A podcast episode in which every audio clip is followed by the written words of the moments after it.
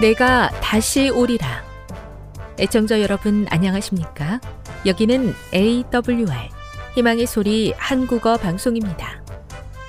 본 방송은 천국 복음을 온 세상에 전파하기 위해 제7일 안식일 예수 재림교회가 설립한 세계 방송망입니다. AWR 희망의 소리는 유럽, 라틴 아메리카, 아프리카, 러시아, 아시아의 방송망을 통해 전 세계에 복음을 전파하고 있습니다. AWR 아시아 희망의 소리 방송국은 한국어 방송을 매일 5시간씩 송출하고 있습니다. 희망의 소리 방송은 인터넷과 스마트폰을 통해서도 언제나 청취하실 수 있습니다. 들으실 수 있는 인터넷 주소는 awr.org입니다. 유튜브로는 AWR 코리아로 검색하시면 됩니다. 이 시간 희망의 소리 한국어 방송과 함께 보람있고 유익한 시간 되시기 바랍니다. 내가 다시 오리라. 여기는 AWR 희망의 소리 한국어 방송입니다. 주파수 안내입니다.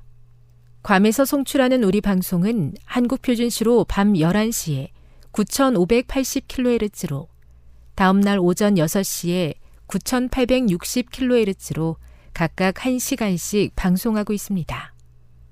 우즈베키스탄에서 송출하는 우리 방송은 한국 표준시로 밤 9시에 15530kHz로 밤 10시에 9740kHz로 타지키스탄에서는 밤 9시에 15255kHz로 각각 1시간씩 방송하고 있습니다. 애청자 여러분의 많은 청취 바랍니다.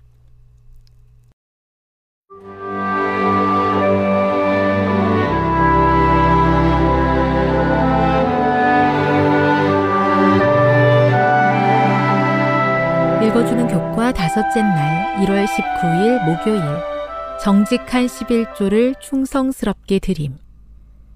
고린도전서 4장 1, 2절을 읽어보라. 하나님의 자녀요 그분의 축복의 청지기들로서 우리는 어떤 사람이 되도록 요구받고 있는가?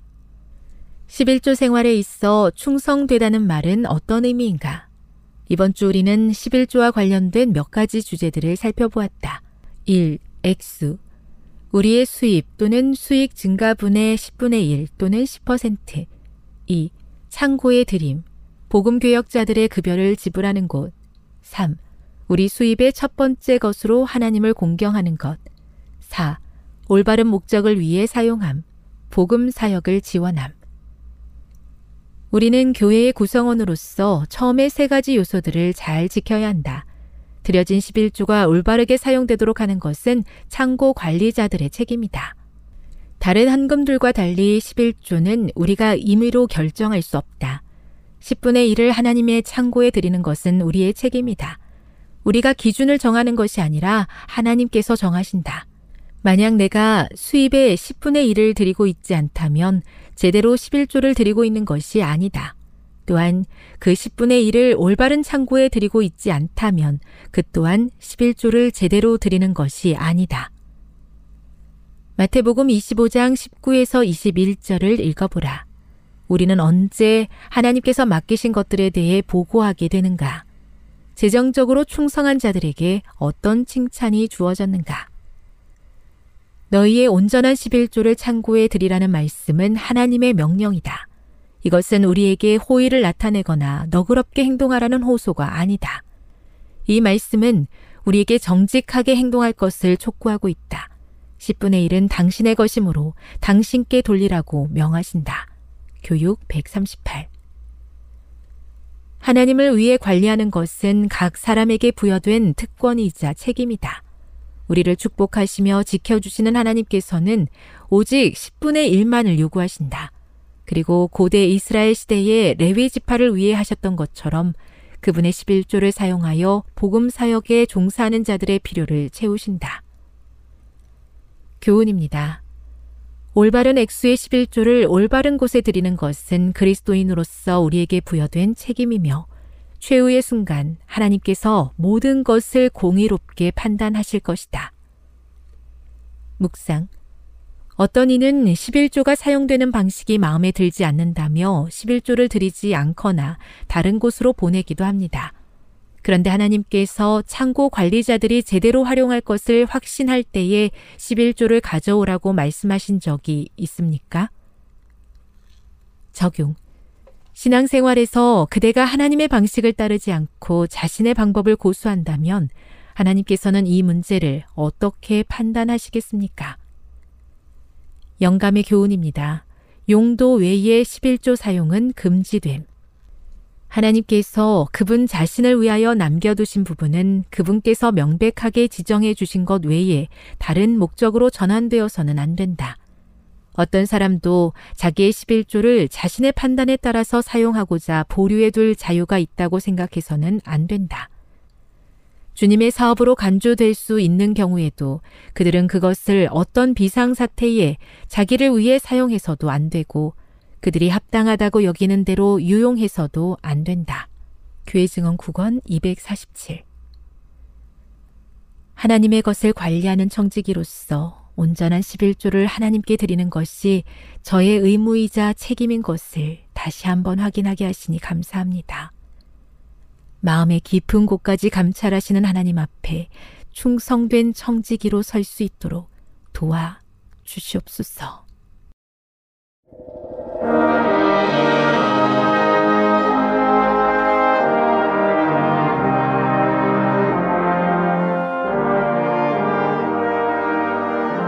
희망의 소리 청취자 여러분, 주 안에서 평안하셨습니까?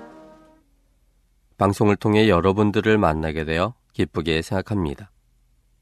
저는 박용범 목사입니다. 이 시간 하나님의 은혜가 우리 모두에게 함께 하시기를 바랍니다. 이 시간에는 하나님께서 사람에 대해 주목하시는 덕목 3가지라는 제목으로 함께 은혜를 나누고자 합니다. 하나님께서 사람에 대해 주목하시는 덕목 3가지라는 제목입니다. 오늘 본문은 사무엘상 16장 1절부터 13절까지 있는 말씀입니다. 사무엘상 16장 1절로 13절입니다. 여호와께서 사무엘에게 이르시되 내가 이미 사울을 버려 이스라엘 왕이 되지 못하게 하였거늘 내가 그를 위하여 언제까지 슬퍼하겠느냐. 너는 기름을 뿔에 채워가지고 가라. 내가 너를 베들렘 사람 이새에게로 보내리니 이는 내가 그 아들 중에서 한 왕을 예선하였음이니라. 사무엘이 가로되 내가 어찌 갈 수 있으리이까. 사울이 들으면 나를 죽이리이다. 여호와께서 가라사대 너는 암송아지를 끌고 가서 말하기를 내가 여호와께 제사를 드리러 왔다 하고 이새를 제사에 청하라. 내가 너의 행할 일을 가르치리니 내가 네게 알게 하는 자에게 나를 위하여 기름을 부을지니라. 사무엘이 여호와의 말씀대로 행하여 베들레헴의 이름에 성읍 장로들이 떨며 그를 영접하여 가로되 평강을 위하여 오시나이까. 가로되 평강을 위함이니라. 내가 여호와께 제사로 왔으니 스스로 성결케 하고 와서 나와 함께 제사하자 하고 이새와 그 아들들을 성결케 하고 제사에 청하니라. 그들이 오매 사무엘이 엘리압을 보고 마음에 이르기를 여호와의 기름 부으실 자가 과연 그 앞에 있도다 하였더니 여호와께서 사무엘에게 이르시되 그 용모와 신장을 보지 말라. 내가 이미 그를 버렸노라.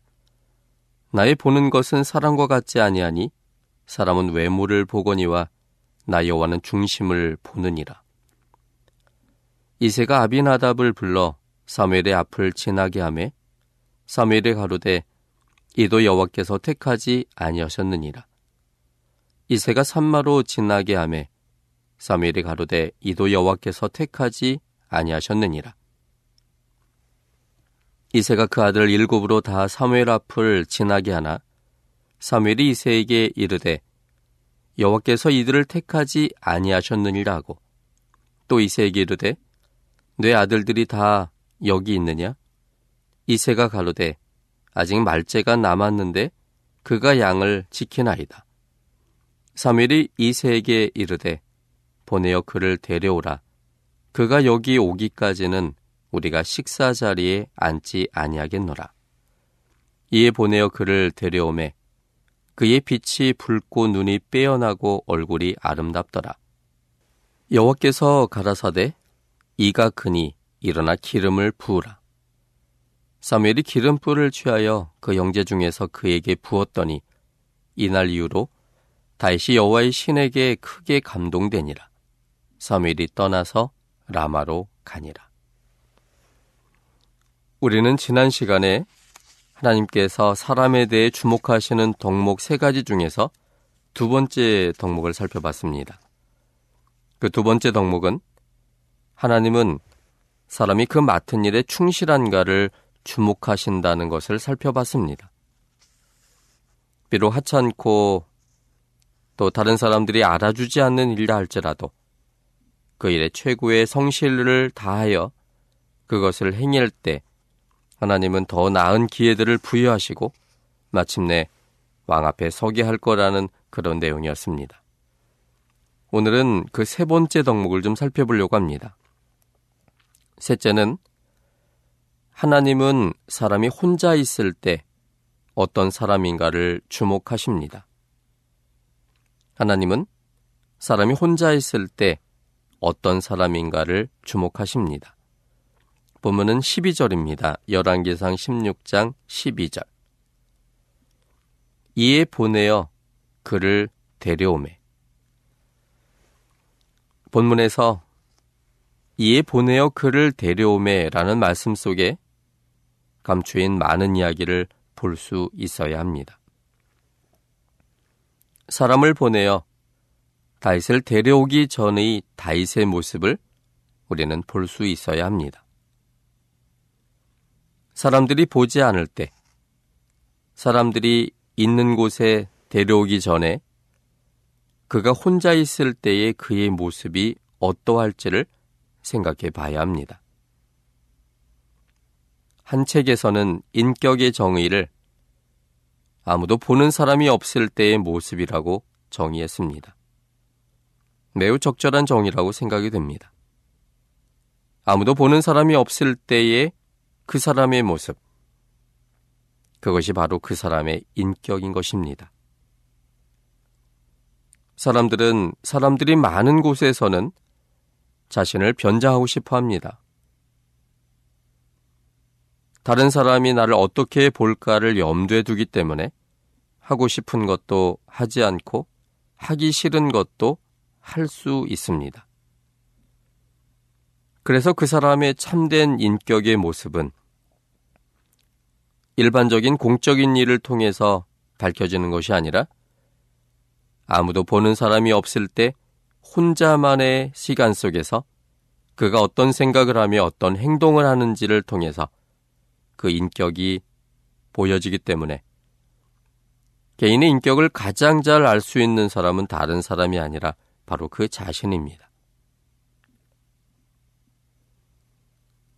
다윗이 아무도 없을 때, 보는 사람이 없을 때 오로지 인식하지 못하는 양들 틈에 있을 때의 그의 모습이 바로 그가 어떤 사람인지를 가장 잘 보여주는 것입니다.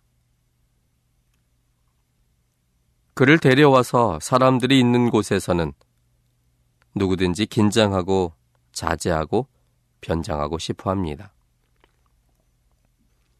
체면 등으로 자신의 진정한 모습은 감춘 채 자신이 다른 사람들에게 보고 싶어하는 모습으로 자신을 연출합니다. 사람들은 연출되어진 사람의 모습을 주목하지만 하나님은 그 속에 감춰진 인격을 주목하십니다. 여기 누가복음 18장에는 2 사람의 모습이 기록되어 있습니다. 누가복음 18장 11절부터 14절까지 있는 말씀입니다. 바리새인은 서서 따로 기도하여 가로되 하나님이여 나는 다른 사람들 곧 토색, 불의, 간음을 하는 자들과 같지 아니하고 이 세리와도 같지 아니함을 감사하나이다. 나는 일에 2번씩 금식하고 또 소득의 11조를 드리나이다 하고, 세리는 멀리 서서 감히 눈을 들어 하늘을 우러러 보지도 못하고 다만 가슴을 치며 가로되, 하나님이여 불쌍히 여기옵소서, 나는 죄인으로소이다 하였느니라. 내가 너에게 이르노니 이 사람이 저보다 의롭다 하심을 받고 집에 내려갔느니라. 무릇 자기를 높이는 자는 낮아지고 자기를 낮추는 자는 높아지리라 하시니라. 여기 말씀처럼 전혀 대조되는 두 사람의 모습을 담고 있습니다. 바리새인은 누구나 인정하는 사람이었습니다. 하나님을 믿으려면 적어도 바리새인처럼 믿어야 된다고 생각했던 신앙의 표본과 같은 사람이었습니다. 그래서 그들은 자신의 신앙의 모습들이 다른 사람들에게 잘 보여지기를 원했고, 그래서 그들은 기도할 때도 서서 따로 기도했습니다. 많은 사람들이 잘 보일 수 있도록 따로 서서 기도했습니다. 그리고 그들이 하는 기도의 내용도 다른 사람이 듣도록 크게 기도했는데, 그 내용은 하나님이여 나는 다른 사람들 곧 토색, 불이, 간음을 하는 자들과 같지 아니하고 이 세리와도 같지 아니함을 감사하나이다. 나는 일에 2번씩 금식하고 또 소득의 11조를 드리나이다 라고 기도했습니다. 자신을 포장하는 모습입니다. 내면의 모습이 아니라 다른 사람들에게 보여지는 대로의 모습입니다. 이 모습이 바리새인의 인격이 아닙니다. 그건 연출됐고 변장되었고, 그가 다른 사람으로 인해서 보여지기 원하는 대로 자신을 꾸민 것이었습니다. 반면에 이와는 너무나 대조적으로 세리의 기도가 기록되어 있습니다. 세리는 멀리 서서입니다. 그리고 감히 눈을 들어 하늘을 우러러 보지도 못한 채 다만 가슴을 치며 말했습니다. 하나님이여 저를 불쌍히 여기시옵소서, 나는 죄인입니다 라고 기도했습니다. 다른 사람에게 보여지기 위한 기도의 모습이 아니라 내밀한 가운데서 하나님과의 관계 속에서 자신의 모습을 그대로 드러내놓는 모습입니다. 예수님은 이 두 가지 모습의 기도를 볼 때에 세리의 기도를 통해서 그가 의롭다 하심을 받았다라고 선언하셨습니다. 아무도 보지 않는 사람의 그런 상태 속에서의 세리의 속마음, 사람들은 보지 못하지만 하나님 그 속에 있는 그의 인격을 보고 있었던 것입니다.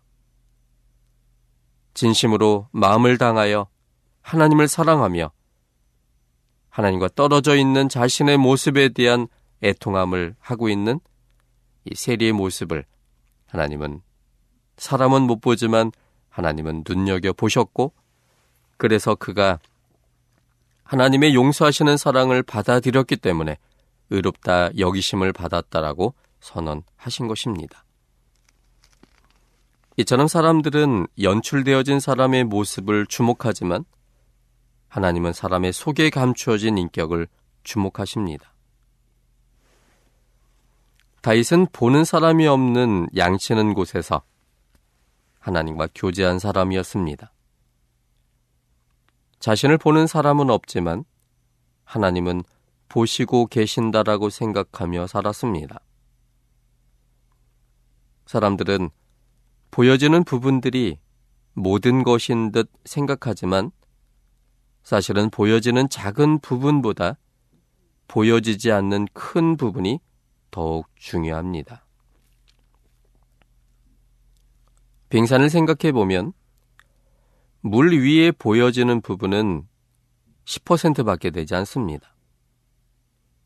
나머지 대부분을 차지하는 90%는 물 아래 보이지 않는 부분을 차지하고 있습니다. 그래서 보이는 부분을 갖고는 빙산의 크기를 제대로 생각하거나 평가할 수 없습니다. 물 속에 보이지 않는 그곳에 들어가 봐야만 그 빙산이 얼마나 큰 것인지를 정확하게 알 수가 있는 것입니다. 대나무를 보면 대나무는 처음 몇 년간은 거의 자라는 것처럼 보이지 않습니다. 대나무는 약 한 3, 4년까지는 죽순으로 그냥 존재합니다.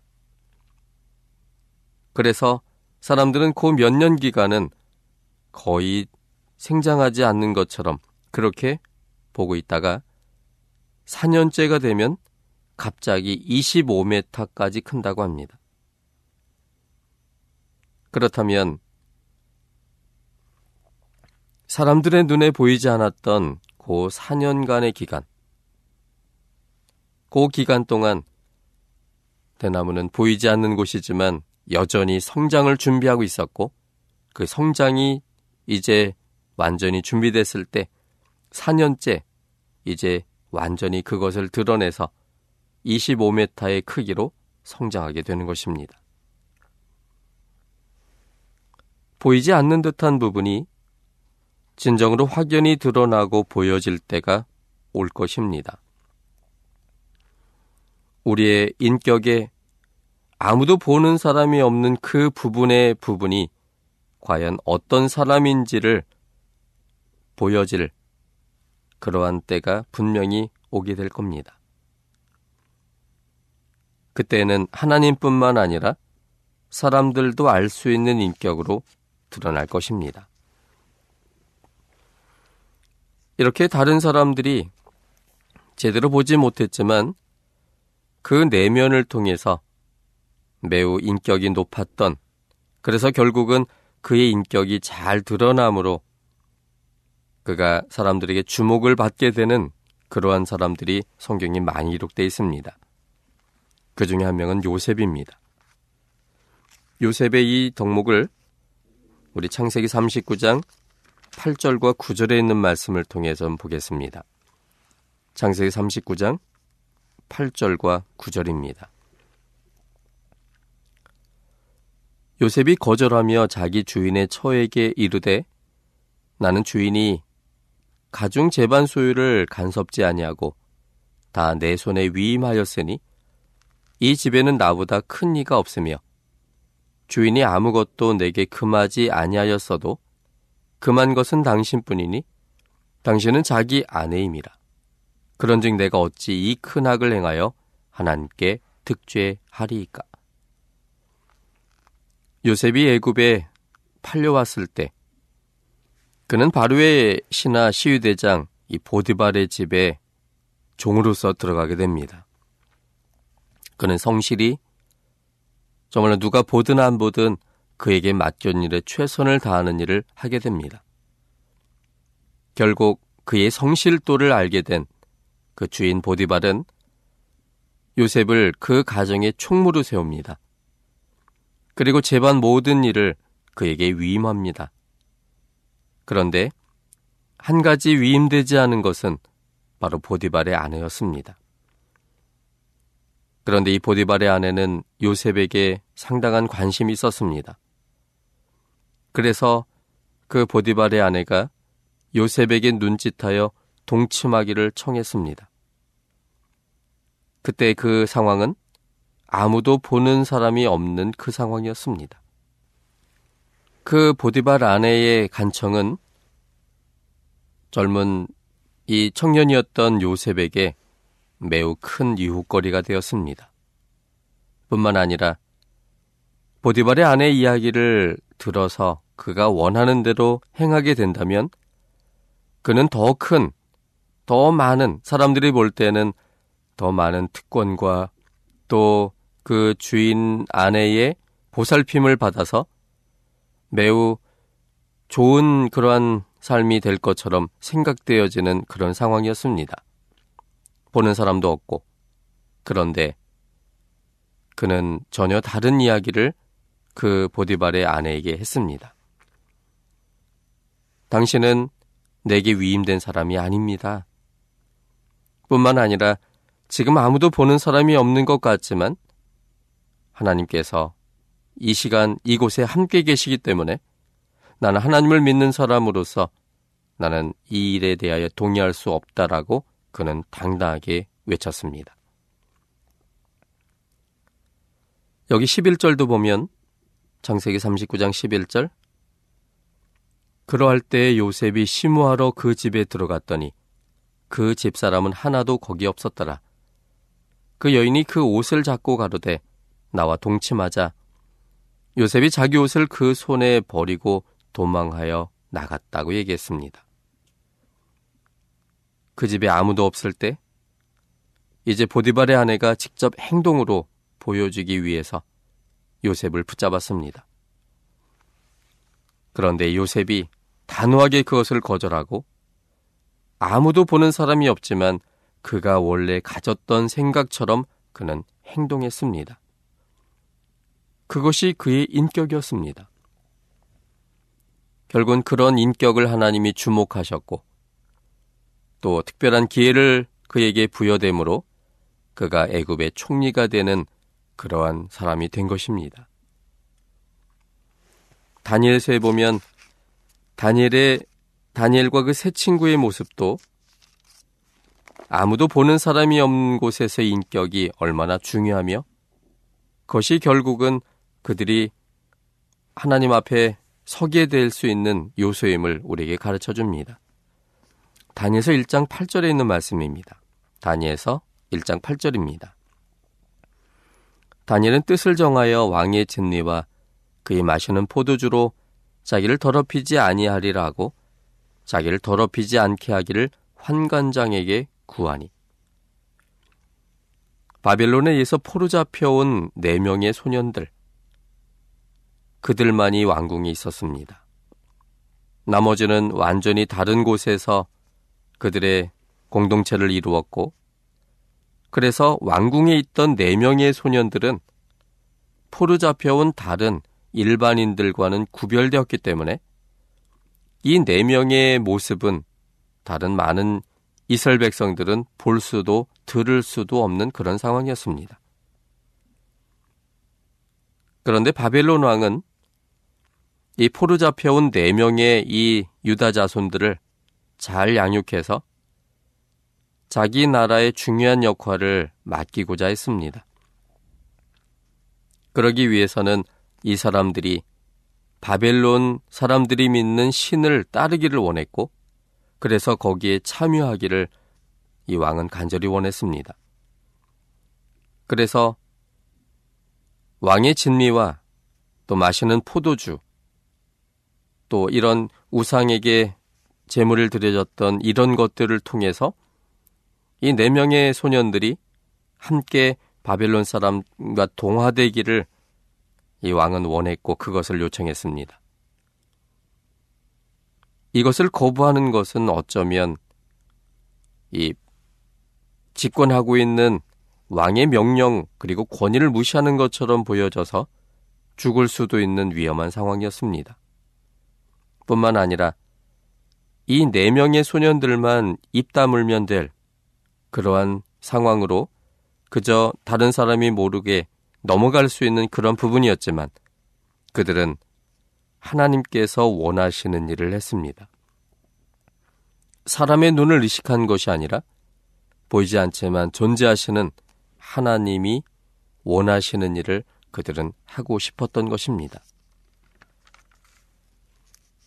또한 다니엘서 3장 16절부터 18절에 있는 내용도 좀 보겠습니다. 다니엘서 3장 16절부터 18절 사드락과 메삭과 아벳느고가 왕에게 대답하여 가로되 느부갓네살이여 우리가 이 일에 대하여 왕에게 대답할 필요가 없나이다.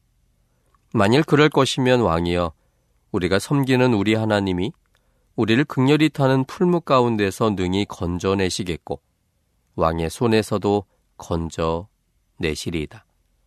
그리 아니하실지라도 왕이여 우리가 왕의 신들을 섬기지도 아니하고 왕이 세우신 금신상에게 절하지도 아니할 줄을 아옵소서. 다니엘서 2장을 통해서 하나님은 느부갓네살에게 이 세상의 모든 역사가 하나님의 주관 속에 있음을 보여주셨고 그 신상의 그 재질들을 다르게 함을 통해서 바벨론 시대부터 예수님의 재림으로 이루어지는 하나님 나라까지의 그 과정들을 보여주셨습니다.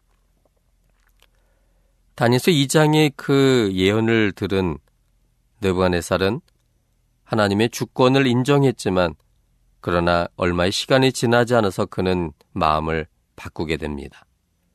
하나님의 주권을 인정하는 대신 자신의 나라가 하나님의 계획을 벗어나서 예수님 재림 때까지 쭉 이어지길 원함으로 이 새로운 신상을 그는 만들었는데 그 날을 상징하는 금머리처럼 전체를 금으로 도금한 신상을 세워놓고 그리고 모든 방백들 또 중요한 사람들을 초청해서 새로운 결의를 위해서 그 우상에게 절하는 일을 조서를 통해서 행하게 합니다. 만약 그 조서에 거부하는 사람이 있다면 그는 풀무불에 던져서 태워 죽일 거라고 명령했습니다. 그 당시 다니엘은 이 기사 속에 나오지 않습니다.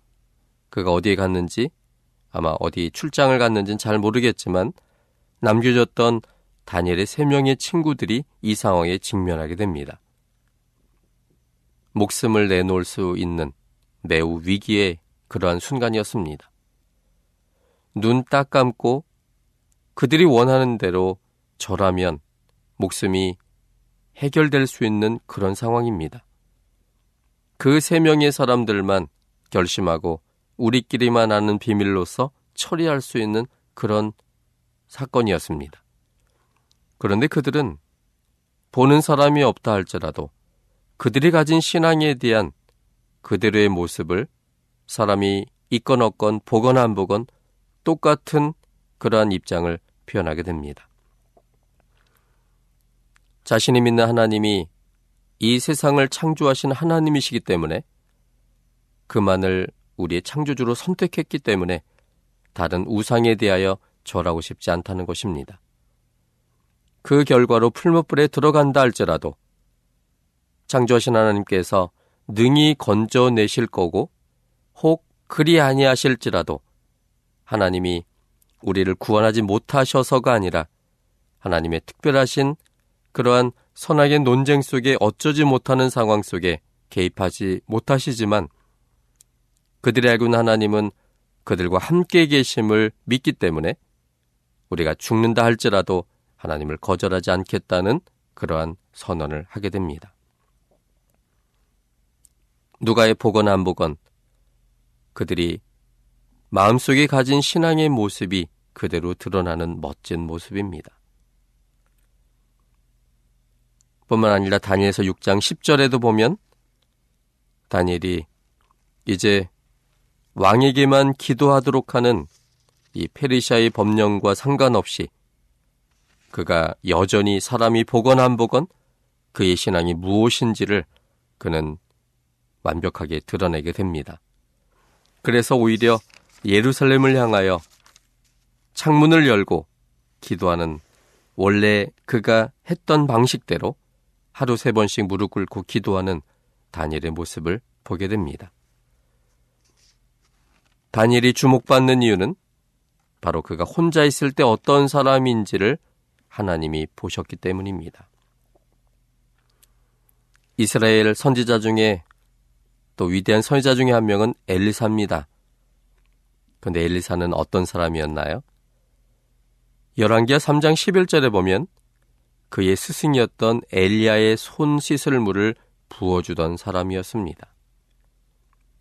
하찮고 사람들의 이목이 집중되지 않은 일이라 할지라도 그의 맡겨일에 최선을 다할 때 하나님은 그의 혼자 있을 때의 모습을 주목하시고 그것이 하나님 볼 때 합당한 사람인 것이 판명될 때 하나님은 더 많은 기회들을 그에게 부여하십니다.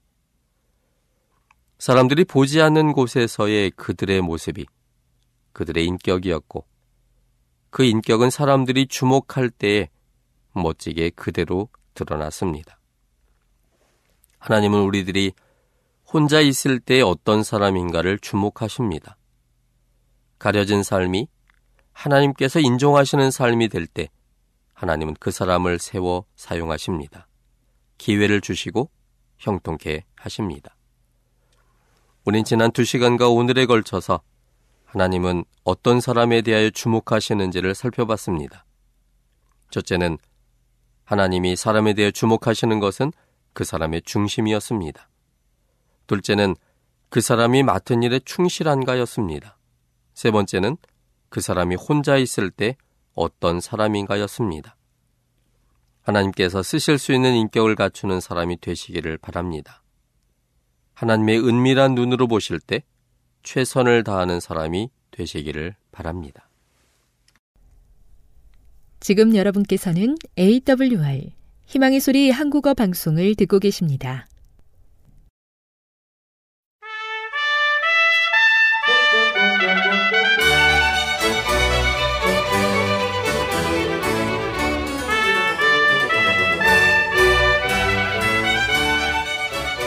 애청자 여러분 안녕하세요. 성경 속으로 시간입니다. 오늘도 이상남 목사님 오셨습니다. 안녕하세요. 안녕하세요. 네, 목사님 오늘 준비한 말씀을 보니까 기혼샘 말씀 준비해 주셨네요. 여러분 간을 쳐낸 기혼샘에 대해서 좀 말씀을 드리도록 하겠습니다. 그 전에 지난 시간에 바세바와 다윗과의 관계를 좀 뒤집어서 생각하는 그런 시간을 가졌습니다. 그걸 좀 마무리를 좀 먼저 하도록 하겠습니다. 시온산성은 천년의 요새죠. 여부스족이 400여 년 동안에 살았던 그야말로 난공불락의 성체였습니다. 그들은 다윗에게 사무엘하 5장 6절에 보면은 내가 이리로 들어오지 못하리라 소경과 절뚝발이라도 너를 물리치리라고 놀렸습니다. 다윗이 왕이 되고 나서 제일 먼저 한 일은 시온성을 함락시켜서 여부스 족속을 쫓아내고 그 성을 다윗성이라 계칭을 하고 그것을 이스라엘 수도로 삼은 것입니다. 성경에 시온산성을 다윗이 빼앗았으니 이는 다윗성이라 했기 때문이라고 사무엘하 5장 7절과 열왕기상 8장 1절에서 이야기하고 있습니다. 그때 다윗의 군대는 기혼샘으로부터 물을 공급받는 지하수로를 이용해서 성 안으로 공격해 들어갔습니다. 그래서 이 기혼샘은 참 중요한 것이죠.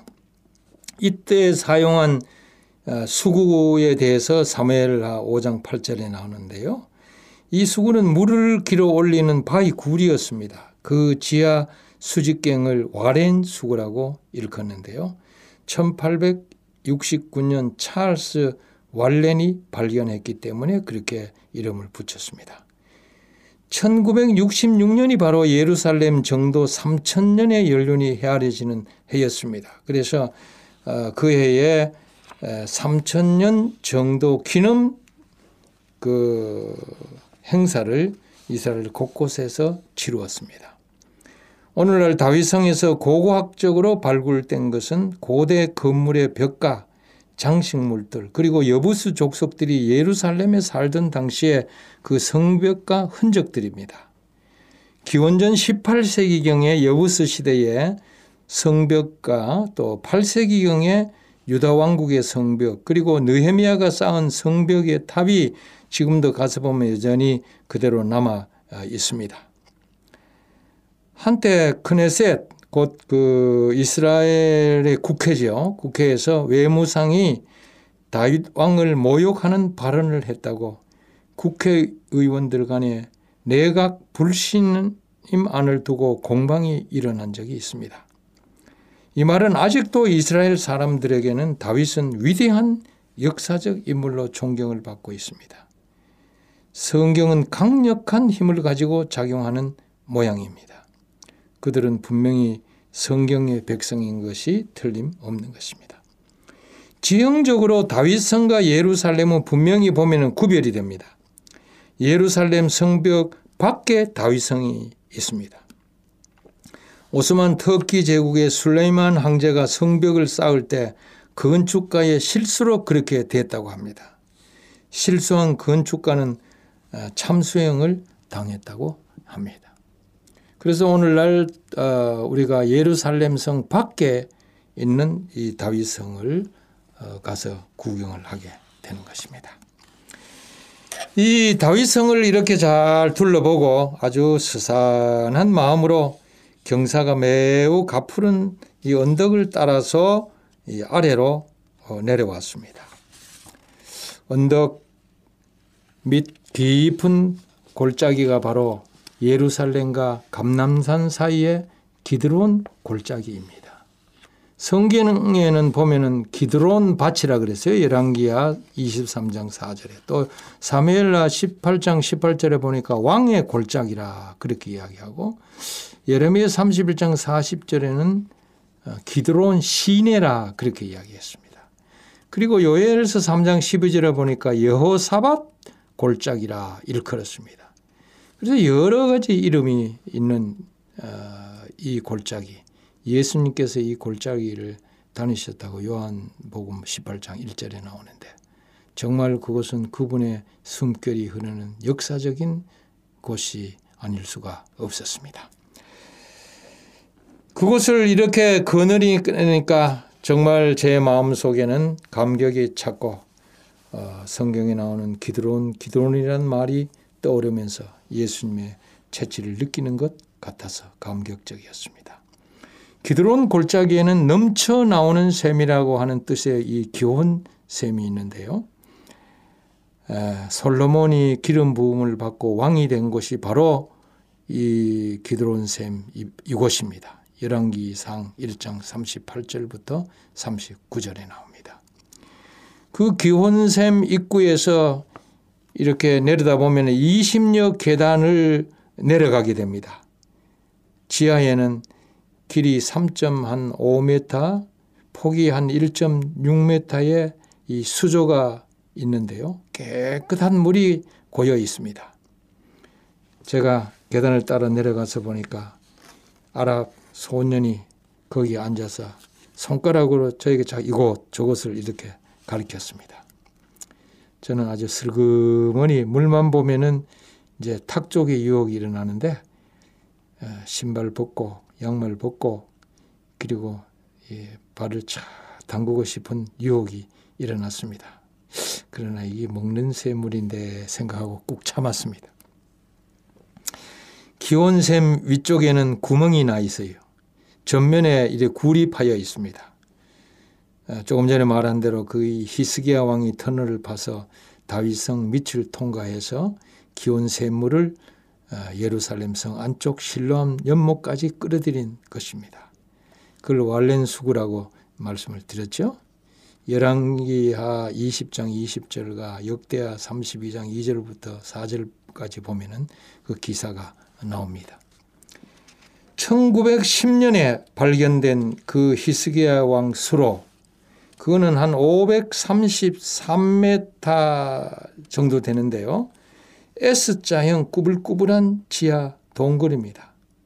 만일 이렇게 등만 준비가 되면은 후레쉬나 뭐 이런 준비를 하면은 30분 정도 걸어서 이 터널을 통과할 수가 있습니다. 예루살렘 성이 적군에게 포위당할 때에 바로 그 수로를 통해서 성 안으로 안전히 물을 공급할 수가 있게 됐습니다. 그래서 몇 개월을 그렇게 견딘 것입니다. 다른 사람들은 그 적군들은 그걸 몰랐기 때문에 어디에서 물을 공급을 받아서 예루살렘 성 안에 사람들이 사는지 몰랐기 때문에 그 수로를 통해서 물을 길러서 그 안에 사람들이 견뎠습니다. 이 기혼샘은 간헐천입니다. 간헐천이라는 말은 가끔 우르르 하고 이렇게 부르르 하고 오르는 것입니다. 건기 끝에는 한두 번, 우기에는 하루에 너댓 번씩 물이 솟아오르는 것입니다. 예루살렘이 최초로 오펠 언덕에 세워진 것도 이 용천 때문입니다. 오늘날 또 이 샘 하나로 2만 5천 명이 좋게 살아갈 수 있을 정도 물입니다. 그야말로 하나님께서 도우신 흔적입니다. 히스기야가 산헤립의 일로 기도할 때 그분은 히스기야에게 이사야 37장 25절에 보면 내가 운물을 파서 물을 마셨으니라고 했습니다. 터키 이스탄불 고고학 박물관에 갔더니요. 거기에 히스기야 터널 완공 기념 비석이 전시되어 있었습니다. 그거는 누구든지 가면 잘 뭔지 잘 몰라요. 터키에 있기 때문에. 그런데 이 실로암 연못 출구에 새겼던 이 기념비를 1890년에 예루살렘에 살던 한 그리스 사람이 조각조각 이렇게 떼서 도굴꾼에게 팔아 넘겼습니다. 그래서 오스만 터키가 사들여서 지금까지 이스탄불 박물관에 있습니다. 그래서 제가 이스탄불에 갔을 때에 둘러보니까 그게 보였어요. 그래서 이거를 우리 교회 그 유명한 고고학자가 그거를 발견을 하고 거기에 써놓은 것을 보게 되었습니다. 기혼샘 위쪽 골짜기로 감람산 쪽에 압살롬 기념비가 있습니다. 압살롬은 바로 다윗의 아들이죠. 과거에는 이 탑 앞을 지나는 사람들이 압살롬이 그 아버지에게 행한 불효를 생각하고 에이 이 불효 막심한 놈 하면서 돌을 던진 곳이 바로 이 압살롬 기념비입니다. 그 가면은 이 돌이 이렇게 많이 쌓여 있어요. 압살롬 반란 때 다윗은 울면서 백성들과 함께 맨발로 기드론 시내를 건넜잖아요. 사무엘하 15장 23절 30절에 보면은 오늘날 한국의 신세대 X세대들이 이곳에 와서 불효의 의미를 한 번씩 새겼으면 참 좋겠다 하는 생각이 들었습니다. 사람이 천륜을 버리고 수억 원대의 재산을 노려서 살고 살모하는 반인류적 폐륜화가 점점 늘어나고 있기 때문에 이 한국 사회도 걱정입니다. 왜 이런 일이 자꾸 일어나는지 모르겠습니다. 전 세계의 사람들이 한때에는 이 한국이 효를 중요시 여기는 정말 아름다운 국가라고 칭송을 했는데 이게 점점 무너져 가고 있어요. 그러면서 한편 저 세계적인 학자들은 생각하기를 한국이 발전이 더딘 것은 이 효문화 때문이라고 그렇게 부정적으로 이야기하는 경우를 봤습니다. 어쨌든 우리나라는 이 효에 대한 것은 정말 자랑할 만한 것이고 성경적입니다. 십계명 가운데도 내 부모를 공경하라 그렇지 않습니까? 그렇게 할 때 복을 받는다고 한 것입니다. 압살롬 기념비를 지나면서 제가 아주 이 효에 대해서 느끼고 또 즐거움한 그와 같은 시간이었습니다. 바로 그 옆에 보니까 피라미드형의 지붕을 한 스가랴 제사장의 무덤도 있었습니다. 스가랴는 제사장 여호디아의 아들로서 순교를 당했습니다. 역대하 24장 20절부터 22절에 나오죠. 순교자의 무덤과 불효자의 기념비는 이렇게 나란히 대조를 이루고 있어서 퍽 인상적이었습니다. 그러나 많은 것을 생각해야 하는 시간이었습니다. 네, 기혼샘 이야기를 들으면서 하나님께서 우리를 정말 사랑하시고 언제나 우리의 필요들을 채워주시는 그런 하나님의 사랑을 다시 한번 또 느낄 수 있었습니다. 예. 네.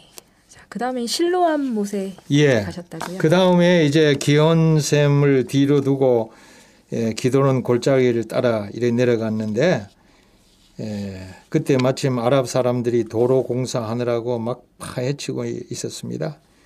역사의 채취가 서려 있는 산자락을 포크레인으로 무자비하게 파괴해서 옛 정치를 빼앗아버리고 역사의 명맥을 끊어버린다 생각하니 너무나 안타까웠습니다. 예수님의 채취가 다 날아가 버리고 현대 문명에 다 쫓겨나는 것 같은 그런 기분이 들었습니다.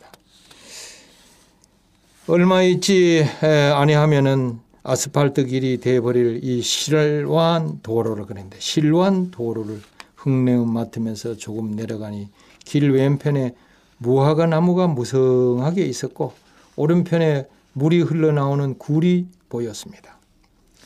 만일 계속 이렇게 내려가면 흰놈의 골짜기와 만나게 되고 거기서 서쪽 언덕을 우리는 피밭이라 그러는데, 즉 아겔 다마라고 합니다. 사도행전 1장 15절부터 19절 읽어보면 이 아겔 다마에 대해서 나오죠. 그러나 우리는 왼쪽으로 가지 않고 오른쪽으로 꺾어서 돌아서 계속 이렇게 올라갔습니다. 정말 너무 더워서 참 힘드는 길이었습니다. 등줄기에 아주 물이 막 쏟아지는 것 같았습니다. 무화과 나무들이 무성하게 우거진 이 정원 같은 게 왼편에 나왔습니다. 아, 이곳이 바로 구약시대의 왕들의 정원이구나 하는 생각이 들었습니다. 또 예수님이 무화과 나무 잎사귀가 무성한 곳에 가서 열매를 찾던 성경의 이야기가 생각이 났습니다. 조금 더 위쪽에 실로암 못이 있었는데요. 실로암은 보냄을 받았다는 뜻입니다. 실로암 못은 아랍 사람들이 지금 관리하고 있었습니다. 주위가 깨끗하지 못했습니다. 예수님께서 선천적인 소경의 눈에 그 진흙을 바르시고 실로암 못에 가서 씻으라고 하셨습니다. 그대로 하니 소경의 눈은 보이게 됐습니다. 요한복음 9장 1절부터 12절에 나오죠. 제가 지난번에 이곳에 왔을 때의 일인데, 계단을 내려가서 양말을 벗고 그 다음에 탁족을 하고 실로암 못이라 여기던 그곳에 발을 담그고 탁족을 질렀는데요. 시원한 물에 온몸이 식었습니다. 실컷 걷고 물에서 걷고 물에 발을 담가 잠시 휴식을 취하면서 여유를 만끽하니 참으로 좋았습니다. 불현듯 실로암 못에 가서 씻으라고 하는 주님의 말씀이 떠올라서 재빨리 얼굴을 씻었습니다. 그러면서 제가 기도를 했어요. 주여, 내 눈먼 영적 눈도 뜨게 해 주소서. 간절히 기도를 드리니 은혜가 넘쳤습니다. 과거에는 이 실로암 못에 물을 병에 담아가는 답사자들이 많았습니다. 다 부질없는 짓이지만은 나도 실로암 못 답사 기념으로 병에다 물을 좀 담았습니다. 5세기경에 이곳에 교회가 세워졌다가 파괴되어버리고 이슬람 사원이 세워졌고 지금도 남아있는 사원 작은 첨탑이 솟아 있습니다. 그런데 이번에 와서 보니 지난번하고 달라졌어요. 최근에 고고학적 발굴로 그동안 실로암 못이라고 여기던 곳 아래쪽에 실질적 실로암 못이 발견되었다고 합니다. 그래서 옛날에 있었던 그것은 실로암 못이 아니라 이 말입니다.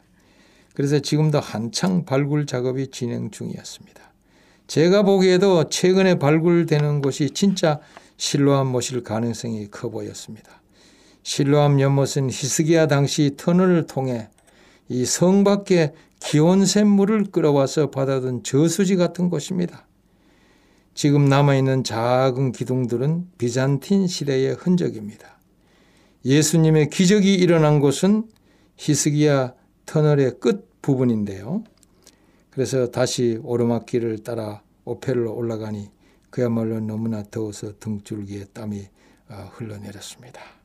그러나 실로암 못을 들러봤다고 하는 사실에 저로 하여금 기계세를 표기하고 주님의 은혜를 감사하며 찬송을 드렸습니다. 오늘 여기까지 말씀을 드리고 마치겠습니다. 네, 감사합니다, 목사님. 고맙습니다.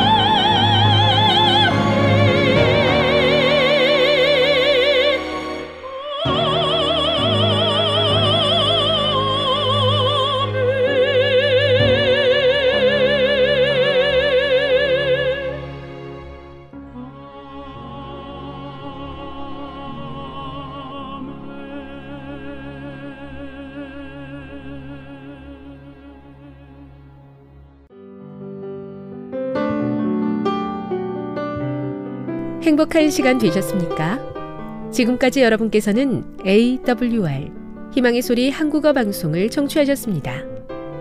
방송을 청취하시고 문의를 원하시는 분은 우편번호 02461 대한민국 서울시 동대문구 이문로 1길 11 희망의 소리 방송부 앞으로 편지나 엽서를 보내주시거나 지역번호 02-3299-5296-8번으로 전화주시기 바랍니다. 지금까지 함께해 주신 애청자 여러분들께 감사드립니다. 애청자 여러분, 다음 이 시간까지 하나님 안에서 늘 평안하십시오. 감사합니다. 내가 다시 오리라. 여기는 AWR 희망의 소리 한국어 방송입니다.